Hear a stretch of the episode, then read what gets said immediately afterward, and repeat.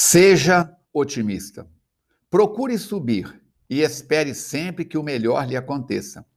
Embora as aparências sejam contrárias, confie em Deus, que está dentro de você, porque nele existe a solução de todos os seus desafios, de todos os seus problemas. Olhe para o lado certo da vida, para a felicidade e o progresso, e não detenha jamais a sua subida. Seja otimista e há de vencer. É a lição número cinquenta e seis do livro Minutos de Sabedoria. A alegria do reencontro, hoje nós estamos com o nosso podcast de número sessenta e dois, sétima temporada. Um grande abraço, graças à sua colaboração, já estamos em quase trinta países e você pode participar enviando dúvidas, perguntas, comentários, sugestões para o número três dois nove oito quatro oito nove nove um zero seis. Deixa seu nome, contato, cidade de onde fala, país, se for do exterior, e nós responderemos por ordem de chegada. O ideal é que você comece assistindo na ordem. Vai lá no primeiro, depois no segundo, no terceiro, mas se quiser pegar de ordem inversa, qualquer caminho leva ao objetivo, que é ampliar os horizontes da sua mente. Nós estamos na sétima temporada, que é uma temporada de perguntas e respostas, mas já tivemos temporadas falando sobre É, parábolas do Evangelho, já tivemos temporada falando sobre personagens do Evangelho, e como as perguntas estão cada vez aumentando mais, nós estamos focando nessa temporada perguntas e respostas. Nós terminamos a última, o último podcast falando sobre mediunidade, de pneumatofonia. Estamos dando sequência ao tema mediunidade. Falcone, em que consiste o fenômeno da escrita direta? A escrita direta, ou pneumatografia, é a que se produz espontaneamente sem o concurso nem da mão do médium nem do lápis. Basta tomar uma folha de papel em branco, dobrá-la e colocá-la em algum lugar, em uma gaveta, ou simplesmente sobre um móvel.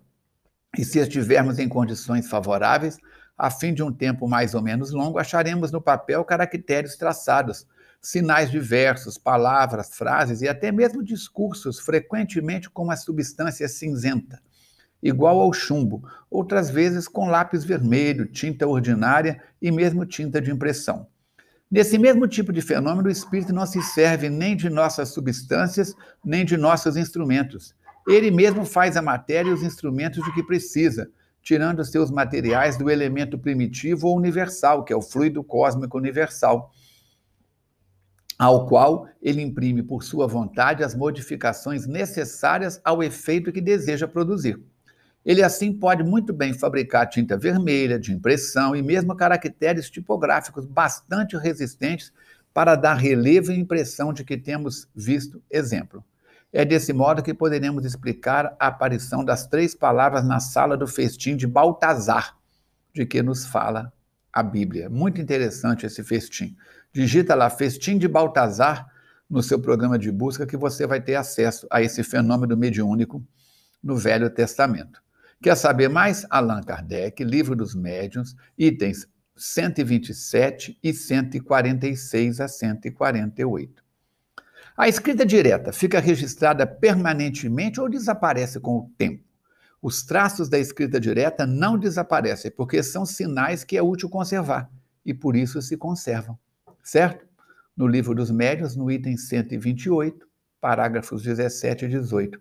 Eu sou de Astolfo Dutra, uma cidade a cento e vinte quilômetros aqui de Juiz de Fora, e lá nós tivemos a visita certa vez do médium Peixotinho, e através dele, Sheila, eles colocaram, o Peixotinho foi orientado, que era para colocar folhas de papel entre duas é, placas de ardósia amarradas e seladas, com a assinatura dos presentes.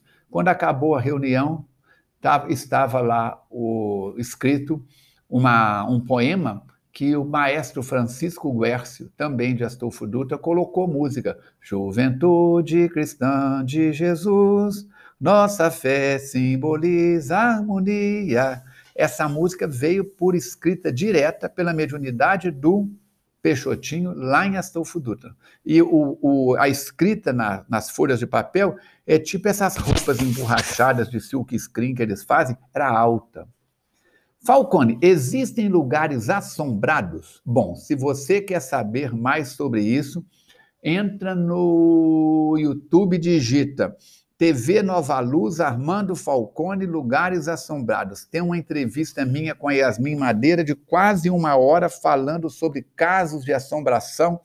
O pessoal assiste e comenta muito. Mas vamos lá. Existem lugares assombrados? Sim.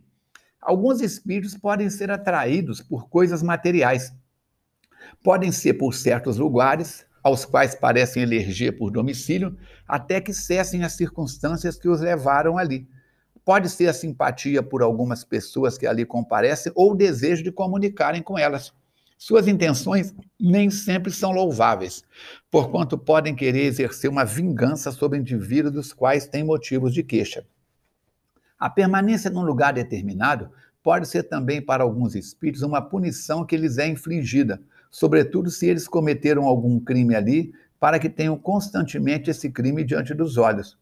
Não se deve temer os lugares assombrados, porque os espíritos que assombram certos lugares e neles fazem barulhos, movimentos, procuram antes muito mais se divertir à custa da credulidade e do medo que fazem do que fazer mal.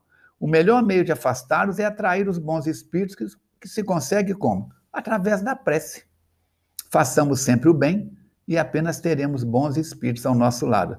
Dona Anitta Borella é... sempre nos fala na FEAC, o bem deixa rastros.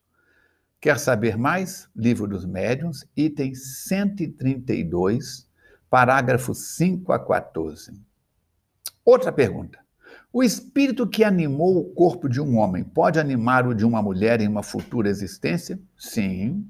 É a questão duzentos e um, duzentos e duzentos e dois, do Livro dos Espíritos, está tudo explicadinho lá. Os mesmos espíritos que animam corpos masculinos podem animar, numa próxima reencarnação, corpos femininos e vice-versa. Os espíritos encarnam como homens ou como mulheres porque não têm sexo, visto que eles cumprem progredir em tudo, cada sexo, como cada posição social, lhes proporciona provações e deveres especiais e, com isso, ensejo de ganharem experiência. Aquele que só como homem encarnasse, só saberiam o que sabem os homens. O que foi que Jesus quis ensinar ao ordenar a Pedro guardar sua espada e não a utilizar? A frase, mete a tua espada na bainha, porquanto aquele que matar com a espada perecerá pela espada, proferida por Jesus, mostra que toda ação negativa gera uma reação igualmente negativa e comprova também que, assim falando, Jesus condenava expressamente o duelo, o revide, o crime e toda espécie de vingança. Você deve conhecer o ditado popular que diz que violência atrai ou gera violência. No Evangelho segundo o Espiritismo, capítulo doze, item doze e treze, está tudo explicadinho lá. Fazer o bem sem ostentação é grande mérito, sabemos disso. Mas em que consiste isso e qual o momento em que tal ação se torna mais sublime? Quando derdes esmola, não saiba a vossa mão esquerda o que faz a mão direita, a fim de que a esmola fique em segredo e vosso Pai, que vê o que se passa em segredo, vos recompensará. Tais palavras ditas por Jesus explicam por si sós que o bem que praticamos não deve ser divulgado nem constituir motivo de orgulho para aquele que o pratica. Fazer o bem sem ostentação e ocultar a mão que dá constitui marca incontestável de grande superioridade moral, porque agindo assim a pessoa renuncia à satisfação que advém do testemunho dos homens e espera tão somente a aprovação de Deus. E essa ação se torna ainda mais sublime quando o benfeitor inverte os papéis, acha meios de parecer ser ele o beneficiado diante daquele que presta serviço.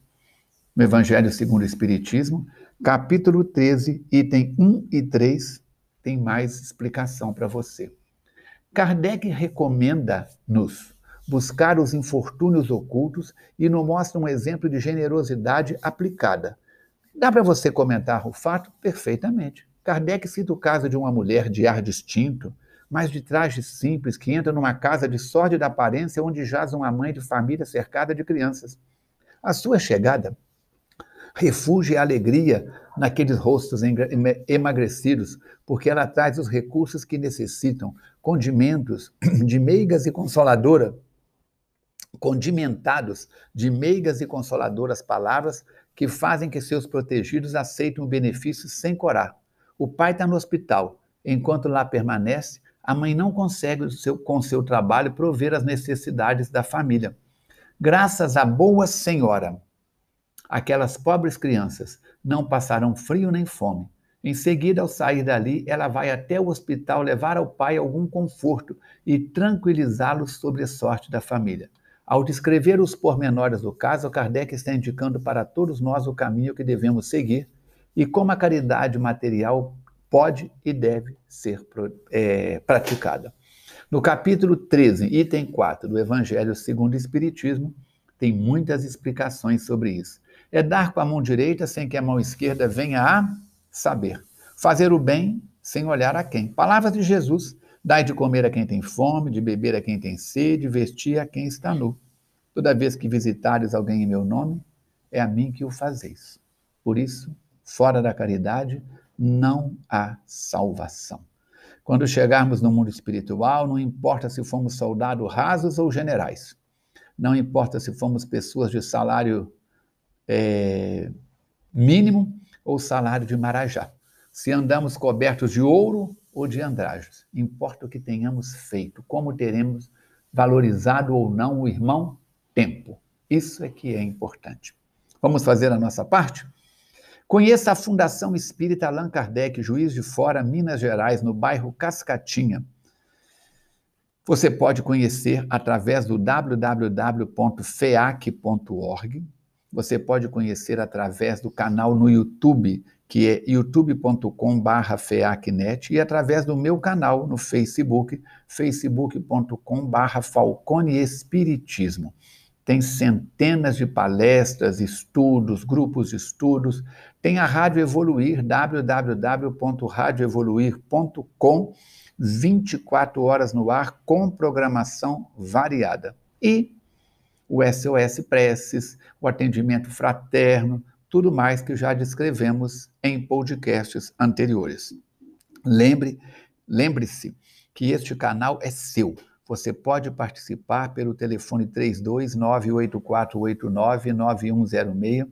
Deixe seu nome e contato para que você possa, é, para que possamos saber a cidade e o país de onde você está.